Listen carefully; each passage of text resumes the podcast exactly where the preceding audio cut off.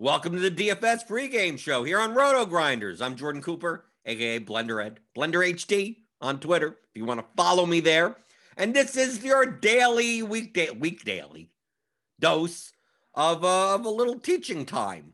This is what we do on the DFS pregame show. We go over yesterday's slate a bit. We take a look at today's slate a bit. We have an 11 game slate. Hopefully, it stays at 11 games. We don't know. Uh, and then uh, I answer your your DFS strategy questions, NBA related, but it could be about anything, I guess. So uh, I prioritize, as usual, the YouTube people in the chat. If you're here live, uh, we have Matt Mears here, Tony Tischhauser, Dustin Hogue, Card Fan, The Game 24 17.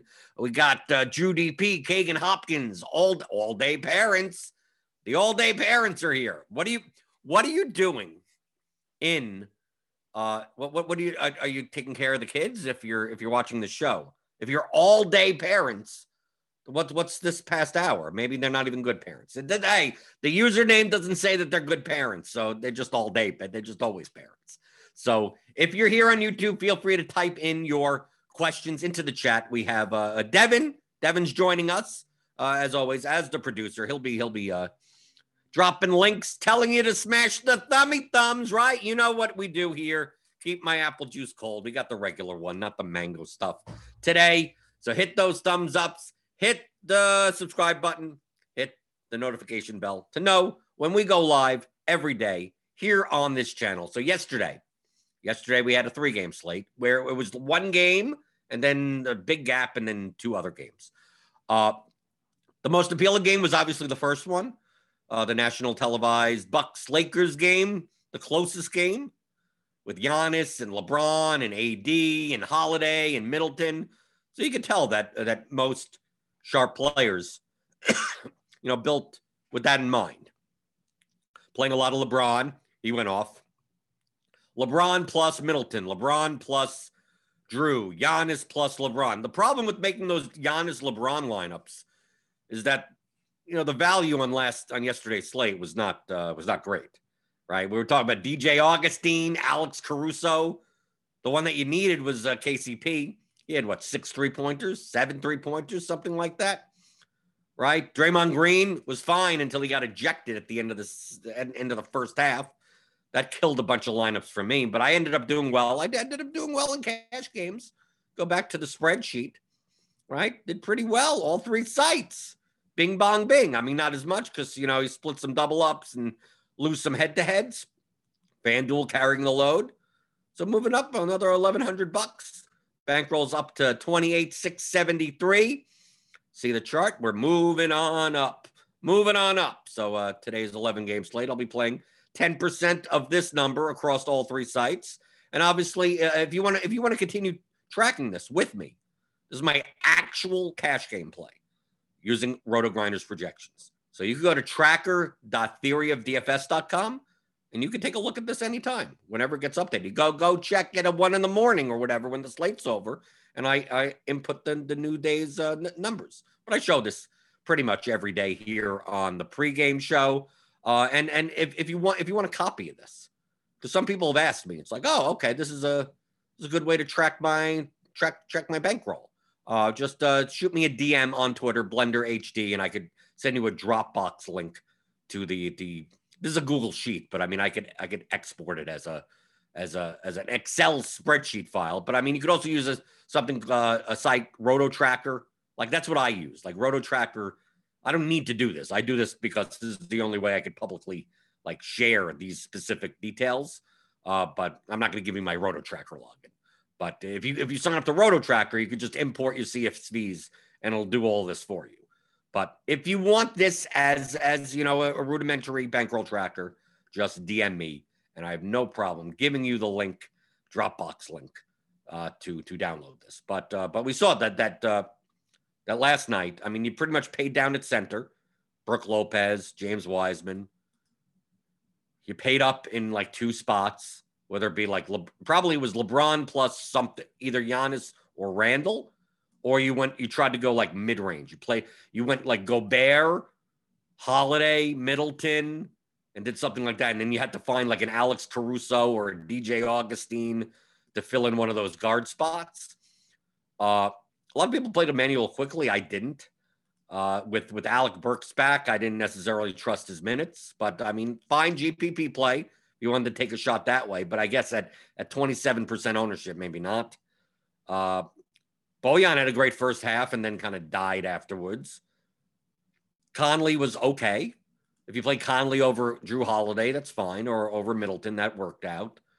Uh, Wiggins was okay. That shooting guard small forward spot yesterday was like the toughest spot to fill because you had to fill like two of them. Because like yeah, you could you could play Bojan Bogdanovic in your small forward, but you still need to find some other like mid range ish type of guard or forward. So like in cash games, I had Wiggins, and I you never you never you, you, you never want to rely on Andrew Wiggins in in your in your cash games, but three games slate you have to do it. So either like Wiggins or Kelly Oubre, something like that. Some people played both Portis and Lopez together in cash games. I get it. You're playing all the center minutes. But uh, but if you played one or the other, I liked Harrell. I played Harrell in a bunch of lineups last night. But that shooting guard small forward, like I if we see in the alley oop the 555 versus the $15 and the $4, like RJ Barrett was the one with the biggest discrepancy. But I, but I, the, to me, I don't personally get it because like I had to play RJ Barrett in like three. I think I played eight lineups yesterday. I played him in three out of my eight, only because like what else fits there? Like you had to have played like an Augustin or Caruso, and I I went with more balanced builds yesterday. I didn't play Giannis. I didn't play Curry. Like those are the two guys. I didn't play Giannis, didn't play Curry, didn't play. I didn't play Randle. So I was playing. I was playing more of pieces of the Milwaukee Lakers game, and then stacking the the Jazz Pelicans game. So I figured that if, if I'm gonna if I'm not gonna play Randle, then I'm not gonna play Curry, like because they kind of go together in the same game and just hope like it blows out on one side or something. But uh, in the in the Pelicans Jazz game, there were more cheaper pieces: Gobert, Mitchell, Conley, Bogdanovic. You know, then on the other side you had Bledsoe and Adams and Zion was okay for for balanced builds, and they were going to be lower owned. I didn't play Clarkson at his raised price, but uh, but some people played like Gasol as leverage. I was more likely to play Adams, so I played a lot of like Adams Lopez lineups, Adams, uh, Harrell. I still played Wiseman in a bunch, but I was trying to go a little bit under on Wiseman and play the other centers. But you just had to find value somewhere. So like I played a couple of lineups with the Nickeil Alexander Walker I mean, he was expect for 4,900. He probably wasn't worth 4,900, but I was just betting on the fact that the cheaper, the cheaper value just dudded. Like Caruso and Augustin and KCP and Quickley, just those guys get single digits, and my balance build gets to the top. Right, because even like Connaughton kind of got there for his for his price. Like O'Neal even gave you, I mean, he was in the 4K, so that didn't count. Like Bullock even got there, got there enough for a three game slate. Like 18 and a half on a bigger slate is not going to be enough. But on a smaller slate, the three game slate where you just need raw points, like that, that was good. But I mean, my, my saving grace was that, you know, I didn't play any Giannis and he only put up 44 points. And that saved me from the, the Draymond Green getting ejected and only having 14. So those stars and scrubs builds weren't as predominant because of Giannis's score. Now, if you built with like Randle and James and no Curry and no Giannis, like then then you were fine. But that that was less owned. Those combinations were a bit less lesser used, eh, at least in the contest that I was playing. So going through the YouTube chat, as always, hit that thumbs up button. Feel free to post your questions either about yesterday's slate, about today's slate, general DFS strategy. It's Friday. It's got it's casual Friday. Where we're we're going to be a little bit a little bit more casual. We're always casual here, but we could be a little bit more casual on Fridays. Uh, Eric Johnson says, "I suck at cash games, but winning GPPs. Go figure." Well, well, it, it's the skill set is is different. In GPP, you're thinking about a lot more variables. In cash games, you're kind of being boring. And also, you have to realize that on most of these platforms that people that play double ups and head to heads tend to be more serious players tend to be not all of them because most of the casual playing audience sees uh, I want to win $100,000 and play for 15 bucks. Dollar in a dream. They're less likely, they're less going to get excited about it. I'm going to play a $5 double up and get 10 bucks. Right? So a lot of the field in cash games are going to be better players. Not all the best players, but better players Uh, in general on average. So if you're if you're not really on your game, you have you have to be skillful at building median lineups. The best, you know, try to just get the 55th percentile outcomes out of your guys. What's the best combination for that? Well, in GPPs, you're juggling a lot more variables and you can take a lot more risks. So, like, you know, you could lose 90% of the time, but if you know you bink a contest every once in a while, you're you're great. So that, that's how good GPP players play. And you get a ton of dead money in those contests. A ton of Joe Schmoes on the couches, putting together some lineups. People may think, oh, look at all these guys that have 150 entries. There aren't as many as you think. Even, even the contests, you know, the large field GPPs that may only equal to 20 to 25% of all the lineups, which is still a hefty percentage, yes but 75% are just onesies, twosies, fivesies. Maybe you're building 10 for that contest. It's more like that. So people make it out that 150 max players, which tend to be better players, because if you're going to be 150 max player and be bad, you're going to lose. You're going to lose your money way quickly, and you're not going to be around to put 150 entries into these contests anymore. It's it's all about your relative skill versus the field. So this this is what we talk about when it comes to contest selection. People ask me, "Well, uh, what contest should I play?" Like, well, I don't. Well, what's your skill level? Are you, are you good? Are you bad? If I mean, if you're the best player in the world, literally the highest skill level, you can play in any contest practically, right? You're always going to be better than everyone else. Now, if you're in the middle, like you're looking for contests that have players that are weaker than you. No matter where that line is, you're just looking for contests that have opponents that you stand to be a favorite over. So when you ask, like, what contest do you play? Well, find the contests that you, if you're looking to be profitable, find the contests that contain weaker players. That may be looking for guys in head to heads that you have a better record against. That could be playing low stakes double ups versus high stakes double ups, larger field double ups versus smaller field double ups. It could be certain GPPs. Like we know that on on DraftKings, that players with a million in lifetime entries, someone like myself, can't play in the the low stakes games. So if you're going to play the one dollar twenty max, I can't be there, and all the top players can't be there that you see on the RG leaderboard.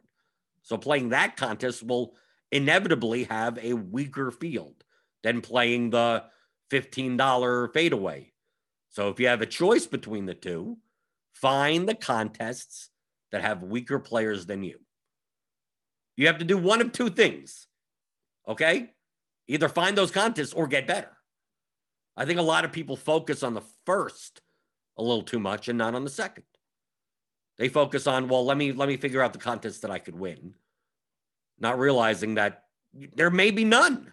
Maybe you're not good enough maybe that average skill level of any contest, you're still not above.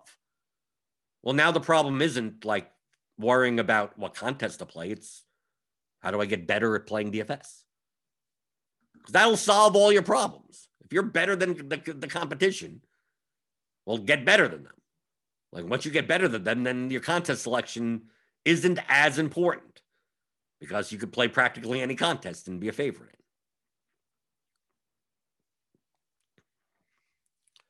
Let's see. Uh, Big Willie four three seven twenty nine asks, "How do you adjust ownership projections for the late slate? They're the same for the full slate on RG.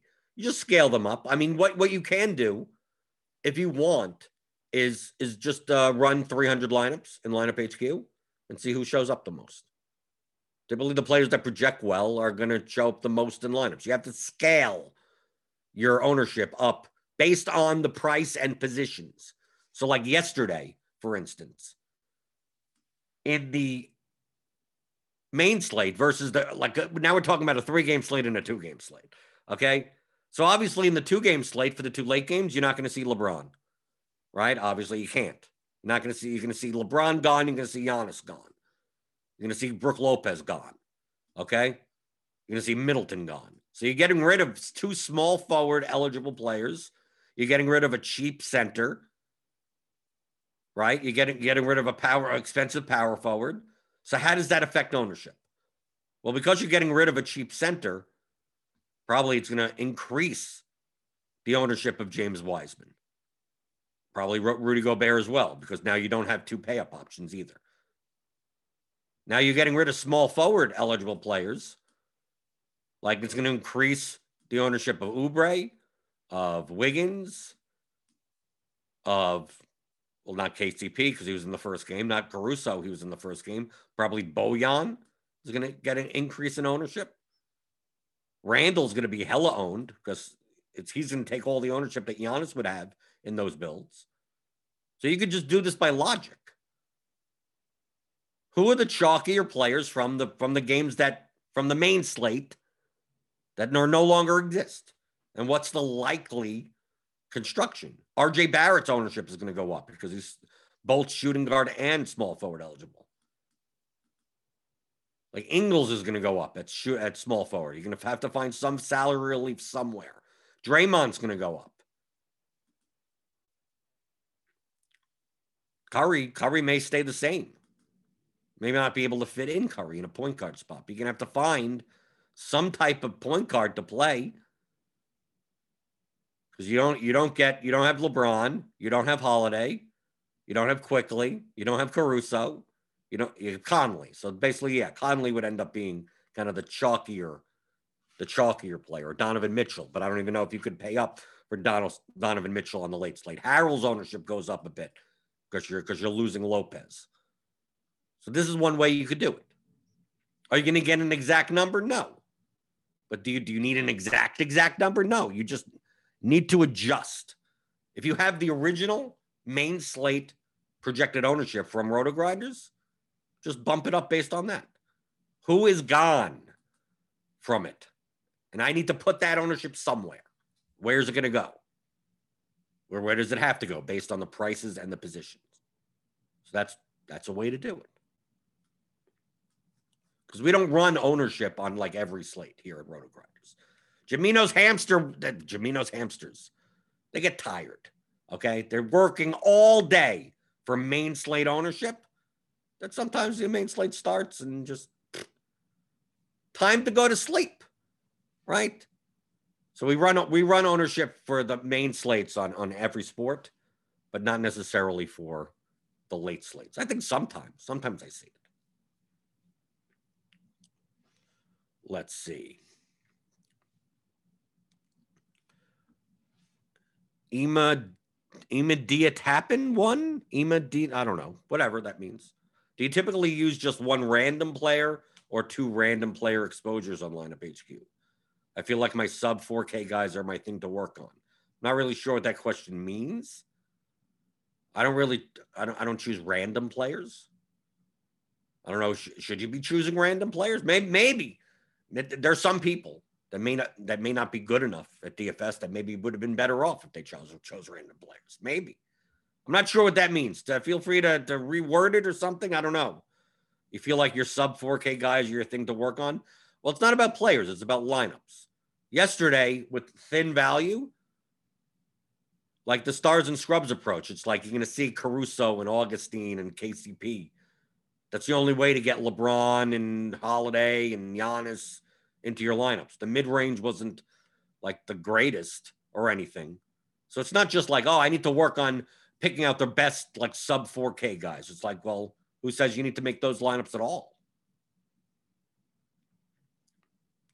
Brandon Stinson asks, trying a single entry for the first time in a while, less than 20,000 contestants or entries.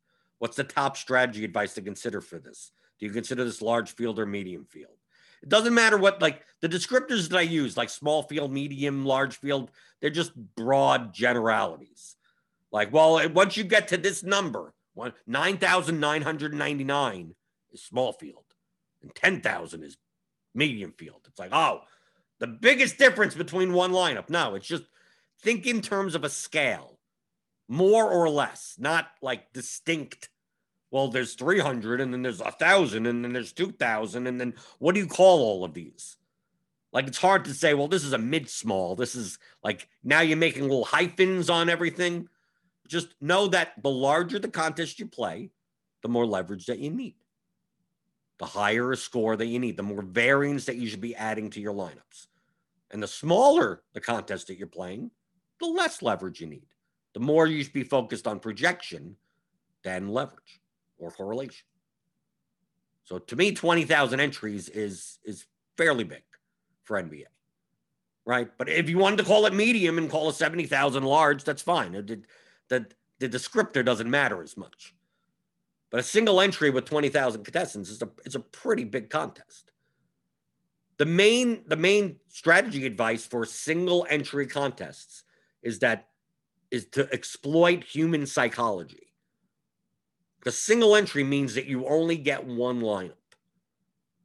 And human beings, being irrational as usual, go from uh, try to avoid loss more than try to maximize for gain. So you'll hear people, oh, it's a single entry contest. I have one lineup. I can't be risky. I can't, I got to play the best plays in that lineup because I only have one. Well, that's thinking from a perspective of min cashing, right? I only have one line. Who cares if you only have one lineup? Play the best lineup that has the highest equity and win first place. You're going to lose 90 plus percent of the time that way, which is fine, rather than maximize for you getting a 1.5x from you turning 10 bucks into 15 or into 20. Those are the dead lineups, lineups that have very, very little to no win equity in the contest. So that's my top strategy advice. So many people play single entry three max as if I only have one lineup, so I can't take risks, which means that the best projected plays tend to be higher owned than they would be in a large field contest. So we see today, like DeMarcus Cousins is rightfully going to be chalk. Now, in the large field GPP, maybe he ends up being 48% owned for on an 11 game slate is pretty, pretty high. But you'll see in the single entry contest, maybe he's 70% owned. Does that mean you fade him? No. It just means that now your calculation for your entire lineup needs to be predicated on those types of numbers. Well, if a lot of the field is going to have Cousins, that means they're also going to have this. Like their construction is going to be much more chalkier than versus in large field contests. And it, it's only due to the fact, even though it's 20,000 entries, it's only due to the fact that I only have one lineup. I can't, you know, I can't fake Cousins if I only have one lineup. I can't fade this guy if I only have one lineup. It should be, it's a 20,000 person, it's a 20,000 entry contest. Who cares? Just play the lineup with the highest win equity that you can, that you can build. That happens to be without the DeMarcus Cousins, then build that lineup. If it happens to be with Cousins, okay. But now you, you have to weigh your leverage in your lineup based on that ownership, not on the projected ownership for a large field GPP. Like I said, like 48% owned versus 70% owned is, is much different. You have the more owned those players are, the more leverage you have to find elsewhere in your lineup. So a lot of times, if you're playing the stone chalk in single entry fields, yep, it's you have to you have to find it somewhere, or fading it. If you fade a seventy percent owned guy, like then you almost ha- don't even have to worry about the rest of your lineup. Like you've already gotten enough leverage. Like you, you, you, you've done it. Like just play a lineup without Cousins and you're fine. Maybe in the large field when he's only going to be 48% owned, maybe you need to find a little bit more. But if he was going to be 70% owned, he meant just not playing him is the only thing you had to do. And then just play the best lineup. There you're done. Good. So that's the consideration between single entry contests, regardless of the field size, and multi entry contests. It's a human psychology thing. I'm, try- I'm trying to, I'm trying to get you out of that mold of I only have one lineup I got I I I, I can't lose. No, it's about maximizing your chance to win, not maximizing your chance not to lose. So, so many people, if you download these CSVs, play lineups that maximize their chances of min cashing, but their lineups have very little win equity. That's the edge. That's how you're going to win over time. Tonight, who knows? But you play to win every day for the next 365 days. You'd be much more likely to win first place for 50 grand than playing safe lineups that you feel like you're winning. You oh, I made a little here, I lost a little there, I made a little. There. By the end of the year, you'll see that you're down 10% because you're also paying a rake in the process. So it may feel like you're profiting more, but really, most likely, you analyze your your your results at the end of a year. You're like, wow, it, it felt like I did better than I did, and I lost four percent of my money. That's not a profitable way to play. Okay, we got a lot. We got a lot of questions for for casual for casual Friday. I'm scrolling through. Uh, RHA dog, since there isn't results DB for FanDuel, how do you research those lineups? Well, I play most, I play nearly all of my GPPs on DraftKings. I have for the past five years, so it has never been that much of a problem. But if you were playing on FanDuel, the, the, the best way to do so is you have to be in those contests and then look at look, then look after the slate. You have to go into into FanDuel itself and look at players' individual lineups. Do stuff like that. That's what I used to do. I mean, before results DB and before CSV downloads. I mean, there were still CSV downloads, but like when I played soccer, I just go through and look. Oh, he played this lineup. Oh, he also played this lineup. Oh, he also. Oh, okay. Start learning that way. So yeah, FanDuel's a little bit more complicated. Going through the YouTube chat before we take a look a little bit about uh, today's slate because it's an 11 game slate. We might as well look at it a little, even though who knows is it going to end up being an 11 game slate? It could end up being a nine game slate. Who knows? Max Coach One asks Blender, do you factor in DVA, the defense versus archetype, when you're building, or just something you look at when you're deciding between players you're torn on? I do not look at it whatsoever. Okay, that's the answer. Anything that is predictive is going to be in the model. I'll show you exactly what I look at. People ask me, what, what are the things that you look at when you build your lineups? I'll show you exactly what I look at. You see this line, these two lines where it says projections, right? That's it. I'm done. I don't even, I barely even look at the totals, right? They just happen to be here, right? I barely look to see whatever. Like, this is it. Minutes, fantasy points, projected ownership, floor ceiling, RGV, smash point per dollar. Done. That's it. I don't, I mean, there's other stuff in here, right? Situation archetype, ooh, DVAR and be back back to back. And you can season stats, you can switch that, you can do a lot of stuff in here. Right? I don't care. I just care about these numbers. That's it. That's all I'm looking at. I don't know who what the matchup is. I don't know what the total is. I don't know what any of this is. The model is already taken as long as you can you can ah, I'm gonna be 27 minutes. Right, it'll bump them up here. Obviously, it, it didn't run the simulation for the floor and the ceiling. That has to be done in the background.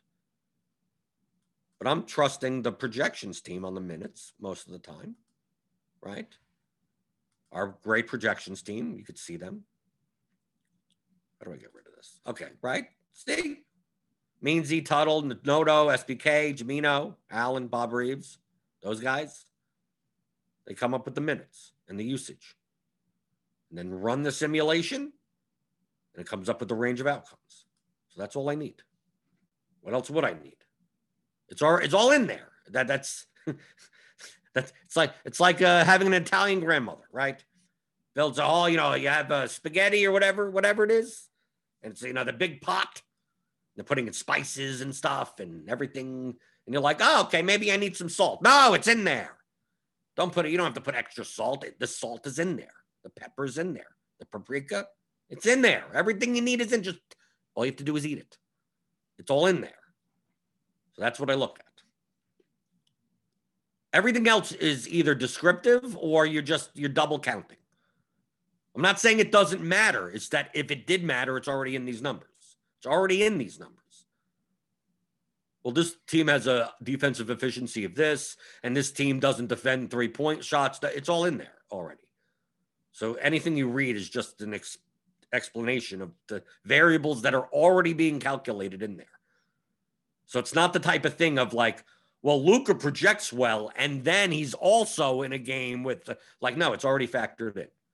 So you'd be double counting by going like the projection is not like one of the variables you look at, right? A lot of people treat it that way. They go, well, I'm going to look at at DVA, I'm going to look at this, I'm going to look at this, and then I'm going to look to see if they're projected well. Like, no, you're just explaining all the variables that are already in the projection. That's the reason they are projected well.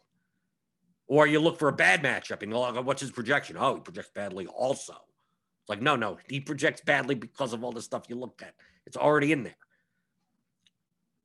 So it doesn't mean you can't look at that if you want. From my perspective, I'm looking to maximize my time efficiency. That's why I use LineupHQ. That's why that's why I that's why I do what I do. I want to make the most amount of money using the least amount of time. I want to play a ton of content. I'm playing 300, 700 contests. And I want to be as efficient as possible rather than spend eight hours having to digest all this information and weigh all these variables in my head. Nope, I got a model. I got a system to do it. Right? That's what RotoGrinders is. If you're a premium member, rotogrinders.com slash premium, click on the link in the description below. Get $10 off your first month.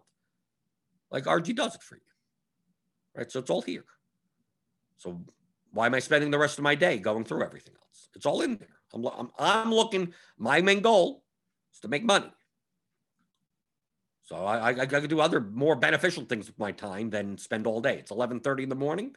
A lot of these numbers are going to change, right? This guy's in, that guy's out, right? You never know. Game get canceled. So at 10, 11 in the morning, this, this is what it looks like. I can come back to this an hour before lock between now and then, and who cares? I don't have to pay attention throughout the day. The numbers will change. And at the time that I'm building lineups, an hour or so before lock, that's when I look. I mean, I can look throughout the day. Well, like peek here. Oh, that's interesting. That type of thing. But people think, people think it takes, oh, oh, you're pro.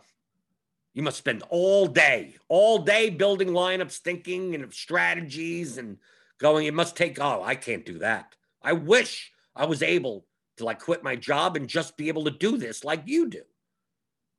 Like you don't need to. You could build. I, I could. I could build. I could build competitive GPP lineups in ten minutes without looking at a slate until ten minutes before lock. Like literally, just no, no idea who's playing, no idea about anything. Then show up at at six fifty Eastern, and look at the projections and say, I'm gonna I'm gonna hand build a couple of lineups. It would be better, obviously, if I was thinking a little bit throughout the day of strategies. Well, these types of constructions are going to be popular and those types of things. Like you could do that in a short amount of time, but it wouldn't be as as beneficial. But it's not something you need to spend eight hours on. So you can be competitive in DFS. You can be a very good DFS player while still having a regular job, coming home, and it's six six fifteen, right? You turn you turn on Grinders Live, right? On the way home, on the way to commute. I don't know if anyone commutes to work anymore with the virus out there. You turn on Grinders Live, you listen to Dean, you listen to the body parts, right? SBK comes on, talks about what they're talking about with the projections. Devin says, gives you the the, the questions from the chat you listen to that on your way home. Then you get home. Then you turn on Roth and Meansy. If you're a premium member, get crunch time. They talk about lineup construction. Then you build your lineups. You look at the projections and you build your lineups. You you you could be good. You don't have you, people think that you need to spend eight hours a day. You don't. Maybe 10 years ago you did. Maybe you know, even seven years ago these projection models are, are, are great. All the content that you get at RotoGrinders is great. It does all the work is being done for you. Now it's now you're getting to game theory. You have to take all of this and then go, okay, how do I outsmart my opponents? To me, this is this is where I start. Most people try to get to this point and then build lineups without caring what their opponents are going to do. Me, I spend all my time like this is all done. This is where this, this is where I start from, and then I go, how do I build slightly better lineups than my opponents? My opponents are going to go this way. I'm going to go that way, and that that way could be a hundred different ways. Which is the best out of those hundred ways? I don't know. I have to weigh that. So that's what that's what I'm doing. That that's what the game theory of DFS is. If you want to learn the game theory of DFS, I have a course. All the concepts I talk about on the DFS pregame show here are, are in the Theory of Daily Fantasy Sports. It's a 15 hour audio masterclass. It's me in your pocket. You people listen to this multiple times. You listen to it, you play a bunch, then you listen to it again. And some of the concepts start seeping into your process, seeping into your head, and you and you start playing better. And this applies to any sport. Not just NBA. It's it's game theory. This is this is why the best DFS players in the world tend to be good at every sport. They go, well, this guy doesn't know anything about golf. How come he does well? Well, because he does well in NFL, because he does well in NHL, because he does well in NASCAR or whatever, whatever sport. It's the same that you're playing the same game regardless. The nuances and the roster constructions, some of the variables change a little from here to there, but the strategy in and of itself, the game theory of DFS doesn't change. So if you want to go, there's look at all these chapters and topics. It's a little bit as a math and statistics class in addition to game theory, but it's broken down. I get, get 15 hours of audio. Bunch of testimonials here if you want to scroll down. So go to theory of DFS.com and pick it up. And if you have any questions about if, if you listen to it and, and you have additional questions, just come here and ask. I mean, that's that's what I talk about. A lot of what I talk about are the applications of these concepts. But once you get the concepts down, you can start applying them to any sport, anywhere, any slate, anything. So you're you're not lost on a slate. You're not thinking of well, should I do this or should I do that? You, you don't even know what to weigh. You don't even know like what could be better than other things to do strategy wise. A lot of people don't even understand how to how to what, what projections are. This will explain how projections are even made, and then how you could utilize them to your advantage, how you could exploit them also. Right? There's there's a way to exploit projections as well. So go there. Theory of DFS.com. Pick that out. Uh, Matt Mears asks, do you ever let the slate size dictate which contests you enter? For example, playing more large field GPPs when the slate size is larger and smaller field sizes on short slates. Yes. Every slate should be, where is your edge? That's what you should be thinking of. What are you strong with? What is your strengths and where, where does the edge lie? In smaller slates, the, the, the variance goes up on small slates, if your if your strength is in uh, building unique lineups, playing large field GPPs on those slates are, are better. It's going to be high variance as hell. If you're if you're a great cash player, you want you want the largest slates possible. Because there'd be so much overlap in in small slates.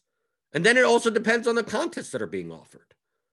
Like some nights that you know, some nights uh, on DraftKings they'll have the eight dollar one be the 150 max, and maybe you're like, okay, maybe maybe I do play 50 lineups into that. Sometimes it's a $15 contest, and the payout structure garbage. You know, it's 100,000 the first, and then 20,000 the second, and they're like, why the hell did you do that? And you don't play that contest. So, catering your play to the the slate. You may look at you may look at the slate and go, I don't know if there's an edge at all. Maybe you don't even play. Maybe play on a different site. Maybe you look at today's slate and go, I think there's a lot of edge on DraftKings, but not on FanDuel, or vice versa. Or the way that that stuff is priced on Yahoo, I think I have a better better edge in GPPs there, and then you play there.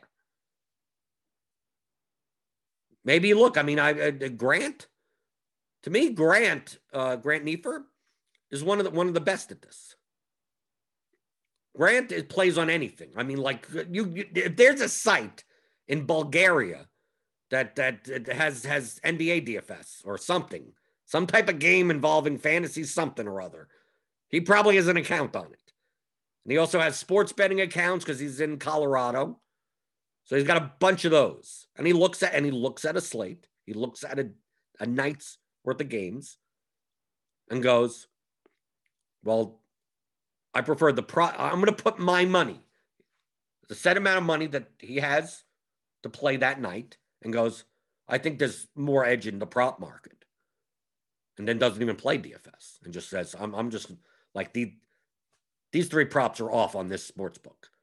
I'm gonna I'm gonna put 500 bucks each on them, right? Like that type of thing. Or looks and says, like I'm gonna do that, but I'm also gonna play a bunch on Yahoo and not on DraftKings. Or then goes like FanDuel, like this contest is gonna overlay. I'm gonna play a bunch in this contest and then bet here, and so every every every night is gonna be different for him.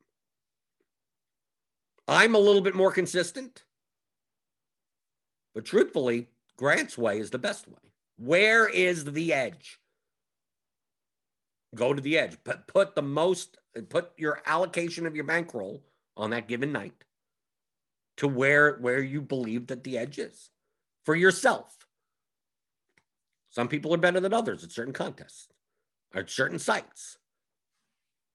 So it's really up to you. Find the weakest opponents. You may see, I you may see, I I could go in the DraftKings lobby and go and start looking at the head to heads and go, wow, there's like two guys that have no badge that are posting like 215s and 109s. And I'm like, yeah, I'm playing a bunch of those now. And then the next day they disappear. Who knows where they went? You'll never know. You have to look. So get, getting in, getting out of the habit of like these are the contests I play every single day, no matter what, no matter what the slate size is, no matter what the pricing is, no matter nothing. I mean, you're probably you're probably you're leaving money on the table. You're you're, you're probably playing in some contests in a negative EV manner and not playing enough money into the contests that you're playing in a plus EV manner. Uh, let's see. Going through the YouTube chat, going through the YouTube chat. I, I always scroll and then it gets lost. Kagan Hopkins asked, "What factors made you not play Giannis and Curry last night?" because I was I was playing balanced builds. I thought the, I thought much of the field was going to play stars and scrubs types of builds, so I I played balanced. And since Randle was uh, was going to be popular, Randle and Curry are more correlated to each other. So if I'm to if I'm to not play as many stars and scrubs builds, those are the guys that I'm I'm not to play. Like Giannis, you could not play and still have Middleton or Holiday get there. You can play LeBron plus Holiday. But with Randle, like you could play Randle or Curry. But to me, if I was going to play Curry, you pretty much why don't you play Randle in that lineup? So that's why the, the correlative elements of Curry and Randle made me not want to play them because Randle was going to be popular and Curry's correlated. Uh, let's see. Right, Japocalypse has it has it correct. When I'm using projections and probabilities, it's like doing a math problem. There are very little, if any, biases. That's correct. That, that's how I view it. That's why I named the, the, the players are just names on a spreadsheet. Right? Oh, well, this guy sucks. Like, well, if he sucks, why does he project well? If you're telling me that the model is good, as a high R squared, who gives who gives a crap what the name is? Oh, he's horrible last game. Who cares about last game?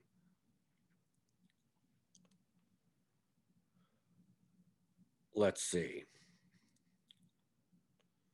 Eric Johnson asks, is it optimal to get drunk before lock and build lineups? For some people, it would be.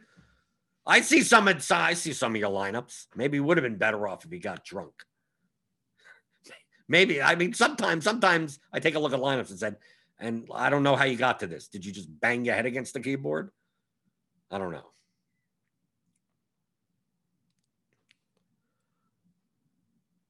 Let's see. Anything else in the chat as of now? Renald Brown says, "Thanks for the advice on sticking the sticking to the five and under contests where the Sharks can't play. Really helped me cash in all formats yesterday. Yeah, understand that there are still very good players that play in the low stakes. Okay, it's not like just a whole bunch of bunch of idiots down there. You're more likely to get more idiots, but There are still plenty of people that play like the $1.20 max and the mini maxes that are actually really good. That's that's where that's where the good players come from. That's how I started. I mean, I just didn't wake up and start, you know, playing three thousand dollars a slate. I played the quarter arcade. That's how that's how I got good. So I mean, there are players right now in the mini max that are going to bink a couple of mini maxes. Then they're going to move up to the four dollar twenty max. They're going to bink a couple of those, and then two years from now, they're going to be like top ten on the RG leaderboard. They're going to be, you know, winning 100k in the in the large field $15 contests. That that's where you start from. That's where you learn where the the, the cost of entry is low.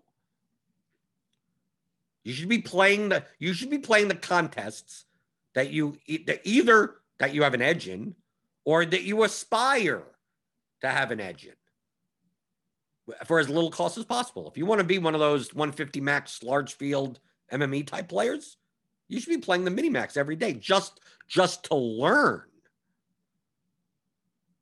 But if you want to be like high stakes single entry type of player, then you should be playing the, the, the low stake single entries until you get good enough. Once you're good enough, you'll know you're good enough because you're winning them. And then you move up to a higher stakes. Very similar to poker. Well, I'm doing so well in, in 4 8. let me move up to 612. Let me move up to 1020. Let me move up. And next thing you know, you're playing 400, 800.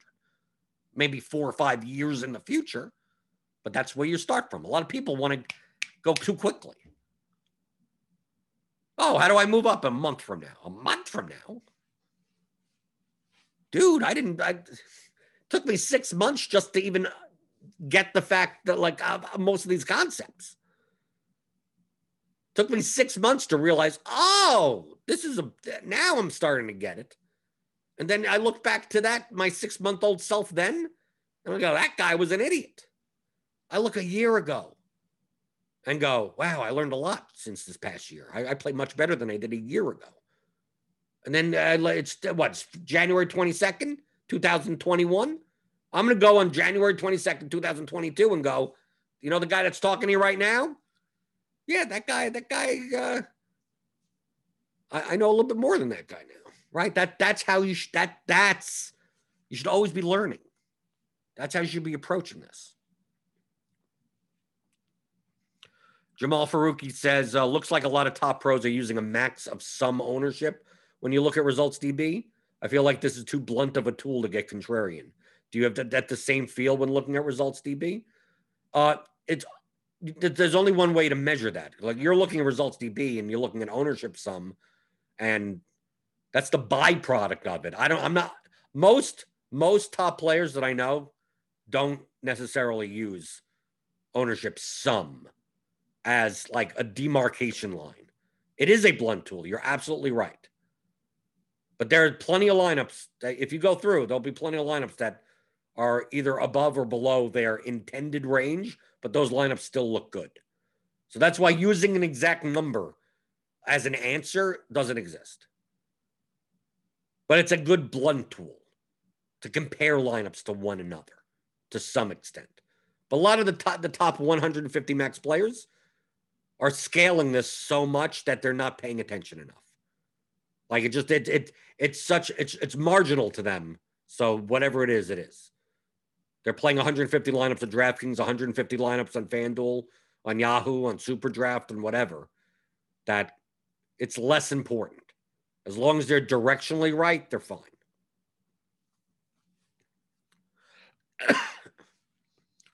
like the type of stuff that I do like with the slates, like especially in an 11 game slate, just to get a sense of the slate is to just run lineups. People just look at this and go, oh, okay, well, I got these figures and stuff.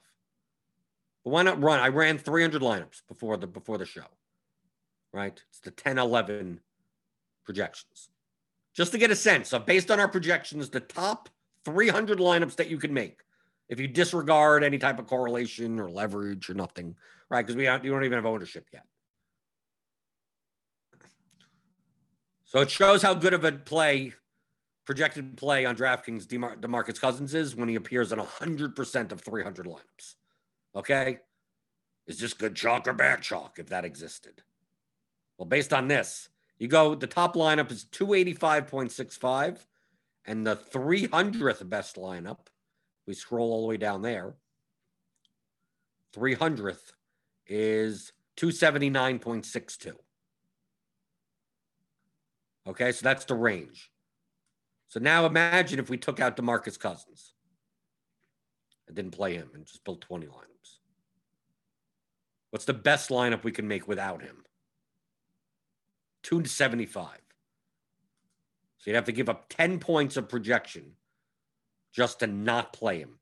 Will you get enough leverage for 10 points in order to play this type of lineup? I don't know. It depends on the contest size. In a large field, yes. In a small field, I don't know. I don't know if it's worth. Is it worth giving up 10 points? Like, let's say you don't play Oladipo. And you don't, let's say you don't play the, any of the, these Rockets because Christian Wood is out and they and DraftKings they did not they did not price these guys efficiently for Christian Wood being out. So let's say we just get rid of all these these Rockets. Built 20 lineups, 272. So really Cousins is the main driver of of that projection drop. Cuz it's like, you know, yeah, you go down from 285 to 275, but then from 275, you don't play any other rocket, you're down to 272. 272 without playing Cousins. So let's let's put Cousins back in. So basically, I'm going to put Cousins back in and leave the other Rockets out. Or Oladipo, Gordon, Tate, and and Tucker. I mean, he shows up at two percent, so why not just get rid of him? Are there any other Rockets in here? So let's re- now we're building a lineup. Lineup set 20 lineups without the other Rockets, but still with Cousins. So it's still 282. So there you go. So with all the Rockets eligible in your pool, 285.6. Cousins, but none of the other Rockets, you're sacrificing about three to three and a half points of median. You have to play a bunch of George Hill, though. So to me, this says that if the other Rockets are going to be over owned. I don't know what their ownership is going to end up being. That it may be more fruitful from an EV perspective to still play Cousins, but just don't play the other Rockets. I mean, you can still play those types of lineups, but I mean, you're not you're you're sacrificing three points. I don't know how much leverage you're gaining because we don't have ownership. But to me, it makes it would make more sense based on just looking at the projections, just looking at this and the lineup constructions. That it would be make, make more sense to play Cousins and fade the other Rockets than do the reverse. And say, well, I'm going to fade Chalk Cousins and then play a ton of Oladipo and Gordon and Tate. Based on this, it, it looks like it's the other way around. But I, of course, I don't know what the projected ownership is, and it's and it's the 10 a.m. projection, so who knows? So maybe we get rid of George Hill. We don't have to play George Hill. So we're still playing Cousins. Do we want to play Derrick Rose? I guess we could play Derrick Rose because he's on the other side of the game, so that is that isn't bad. Let's say we get rid of George Hill because he could easily just put up 12 points. So now we're down to 280. Okay, I guess George Hill makes that much of a difference. So now we're getting Derrick Rose, Hardaway, like still Luka line. We're getting a whole bunch of Luka lineups, like stars and scrubs types of Luka lineups, right? Because we have 80% of this. So maybe we get rid of Luka, try to build more balanced builds. So we get rid of Luka, and what are we down to? 270. Oh, so we're not even sacrificing that much right? So the difference between that 280 and 279, not that big of a deal.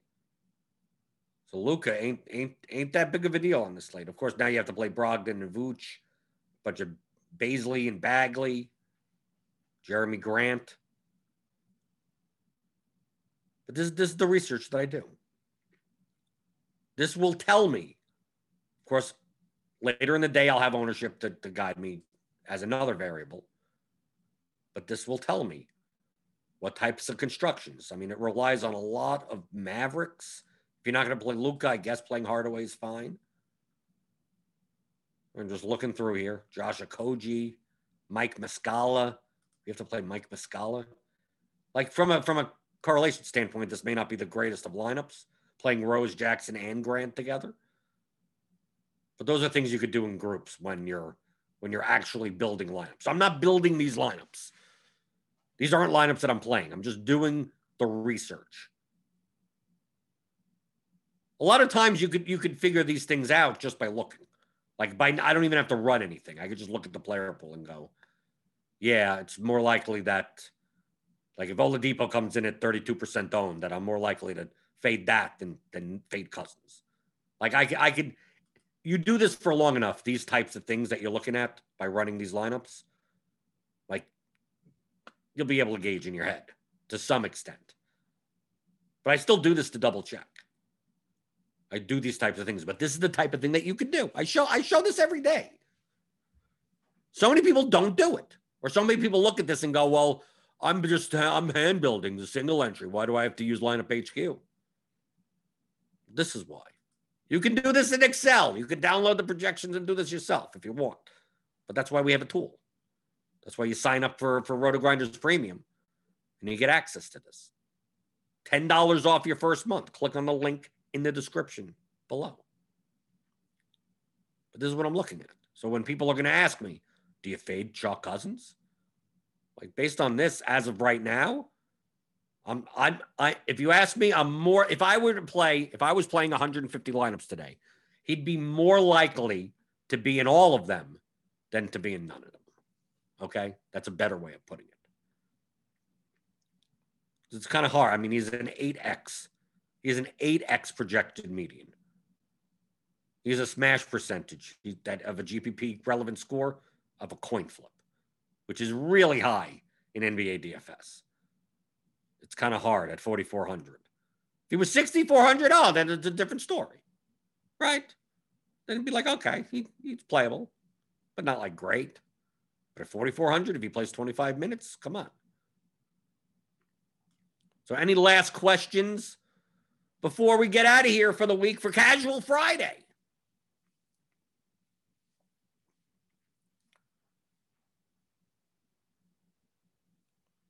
Let's see. Renault Brown, with your experience, do you still get the weird feelings right before lock? Weird feelings. Maybe you should go get checked out by a doctor. What type of weird feelings can you have before lock? I find myself still trying to pick the best players down to the last 30 seconds. Well, there's your problem. Don't pick the best players. Make the best lineups. And you never am happy with any of your builds. The less happy you are, the probably better they are for GPP. Okay? Truthfully, that's what it, you should you should be feeling uncomfortable. If you're playing GPPs and you love your lineup, you probably played too safe. You're probably like, oh, I love this. It's probably not leveraged enough. The best is when I look at my GPP lineups and go, I don't know if this is a good idea. Like, I think it could be. This could really bite me in the ass. Like, th- those are good GPP lineups. I don't win GPPs when I look at my lineups and go, tonight's the night. Now, most of the time when I go, tonight's the night, that that's typically that's when it goes to zero. tonight's the night. And then everything goes wrong. Usually the times I'm looking at my lineups going, uh, this is this is a prayer.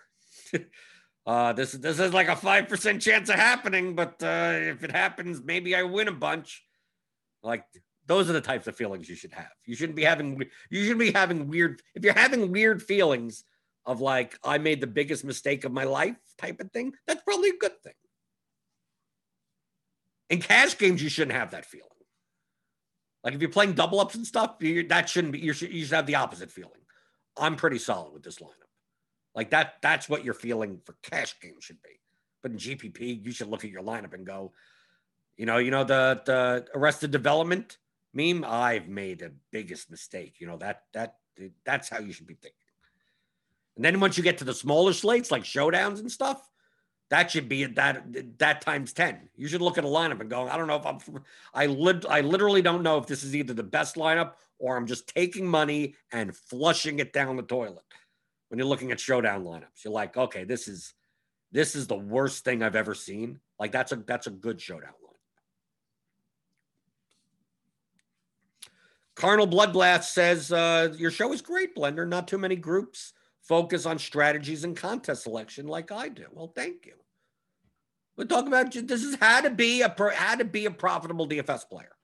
That's what I focus on, even if it's boring. Some people are like, ah, the way you play is not fun. Like I don't care, but to me, making money is fun. So if I'm making money, I'm having fun. Doesn't matter. It doesn't matter how boring it is. If I can make money at it by intellectually outsmarting my opponents in a peer-to-peer game, I'm going to do it, especially math-driven, probability-driven. That's why I play poker for so long. You can find out all that information. 15 hour audio masterclass. If you're still not get grasping some of these concepts, you know, some of these questions, I don't get, I don't know what you mean by what you can say leverage or, or like, you know, percentiles and probabilities and things like that. Just go grab my audiobook. It's like a seminar. It's not, I'm not reading a book or anything. It's a seminar. It's a 15 hour audio master masterclass with me and James McCool. Applies to any sport. And it'll apply forever. Like it's, it's as long as DFS exists, you can listen to this five years from now and it, it should still apply. So go go pick it up. You could download the audio. You can put it in a podcast player. You can put it on 1.5x. You could refer to certain chapters. They're all broken down. Introduction, game objectives, player selection, expected value, leverage, correlation, construction, risk management, exploits, psychology, and then a whole bunch of miscellaneous stuff. This is the game theory of DFS. I know that a lot of big words here. Applying equity to construction. Oh, balancing outcome probabilities. Ah, yeah, just it, just, it, it, it's uh, in order to fit words on a on a like it's not as complicated as it looks. It makes it, it makes it seem more complicated, but I mean, you have there's only so much space. You have to call different sections. So go pick that up. Theoryofdfs.com slash masterclass or whatever. You go there, click on my link in uh, in my my YouTube uh, page and my my Twitter bio. You could get there as well. So we're done with casual casual Friday. It's not casual anymore. We have an 11 game. We right now we have an 11 game slate. We have right now. I think they're all going to play. I don't know when the hell the Wizards are ever going to play again. But uh, the Wizards, they may have to play like they may have to play a triple header in order to make up some of these games. But uh, but hopefully, because I mean, because what will end up happening, right? We saw that the other day with the, the the Grizzlies and the Blazers. Like that was the chalk game, and then done contact tracing. So maybe the Rockets game, maybe that, maybe something happens there, and then Demarcus Cousins goes poof. We have to do something else. You never know with NBA DFS, but that's why you tune in. Tuning in every weekday, 11 a.m. Eastern, here to the DFS pregame show on rotogrinders.com.